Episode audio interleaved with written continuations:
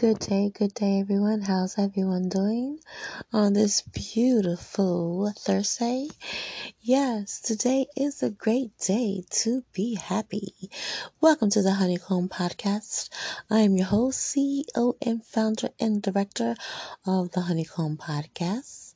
The Honeycomb Podcast has been in existence for approximately 15 years. It all started out as a newsletter. All praises due to God. Such a beautiful, beautiful journey I had putting that newsletter together. And now the podcast. Next, the talk show. Inshallah. Today I want to come to you to bring you a word from on high. God said you don't have it because you didn't claim it. You know how you go to the store or you see a nice car that you like and you say to yourself, I wish I could have a car like that. Oh, I wish I had a house like that. You can have it, but you must take the steps of action. You must claim it, decree it, and believe that it is yours. In order to have anything, you must go after it. It takes action for something to come to pass. I want to talk about all that beautiful land that is available, that is being unoccupied. And you're probably asking and wondering, what land are you talking about? Did you know that the word land, L-A-N-D, appears in the Bible 1,717 times? Yes, the word land, L-A-N-D, appears in the Bible 1,717 times. And again, I just want to emphasize, God said, there's so much land out there that he wants us to buy, so much land that he wants us to occupy, so that we can have our own cities, our own states. God said it is time to build and it is time to add.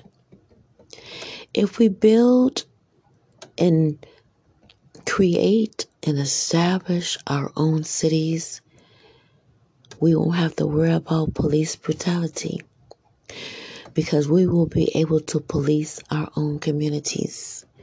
The police will not be allowed to come into our communities. Brothers and sisters, kings and queens, it is time for us to build. Build homes, stores, schools, learning centers, recreational centers for our children, because our children are our future.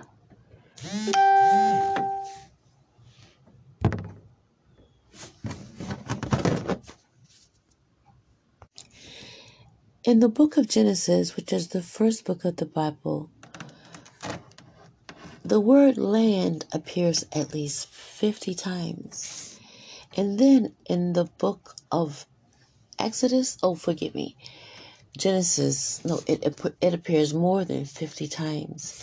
If you have the Strong's Exhaustive Concordance of the Bible, and you turn to page 660, you will see that the word land appears in the Bible over 1,000 times.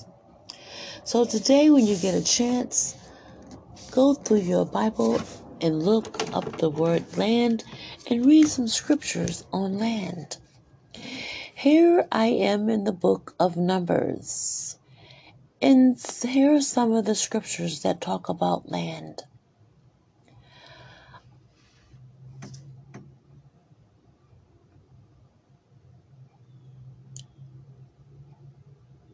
after they were come out of the land of Egypt.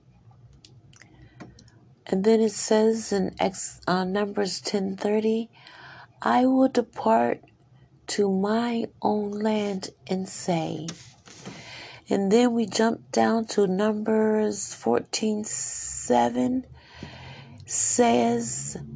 saying that land which we passed through.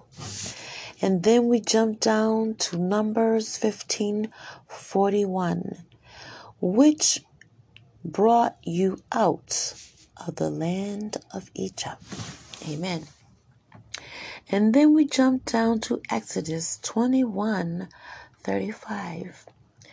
Left him alive, and they possessed his land. And then we jump down to Numbers 32:4. A land for cattle, and they servants have cattle. And then we're going to jump down to Numbers 32:30. Possessions among you in the land of Canaan. And then we jump down to Numbers 33:52. Shall drive out all the inhabitants of the land. So in your spare time, when you get a chance, go to your nearest Bible concordance and look up the word land, and go to your nearest Bible and look up some scriptures in reference to the word land. We'll be right back. Well, I'll be right back after this short break. Well, I am back. I didn't want to stay too long. I didn't want my podcast to end. But we are talking about free land, Freeland.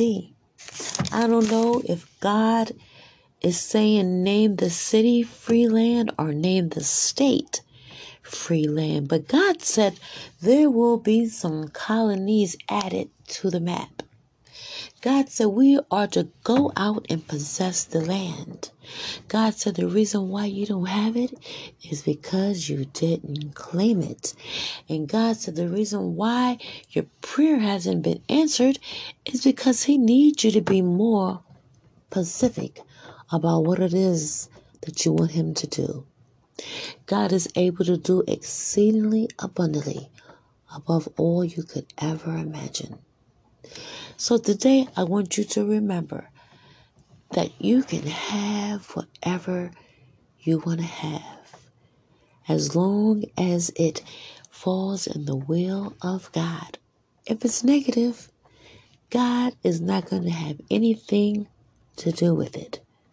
If you want to come out of the muck and miry clay, you have got to pray and fast. Hallelujah. And remember, today is a new day. What you did yesterday is old, dead, and gone. Let your past be a lesson. Hallelujah. So that while in your mess, you will hear the message. And you will have a testimony because you passed the test. You are still here for a reason. This is your season to reap the harvest, to reap what you have sown. Be blessed and be good. And remember to always put God first. And remember, there is always room for change. Thank you so much for tuning into the Honeycomb Podcast. Again, I'm your host, CEO, and founder, Miss Regina Indi Jones Rouse. Have a blessed day.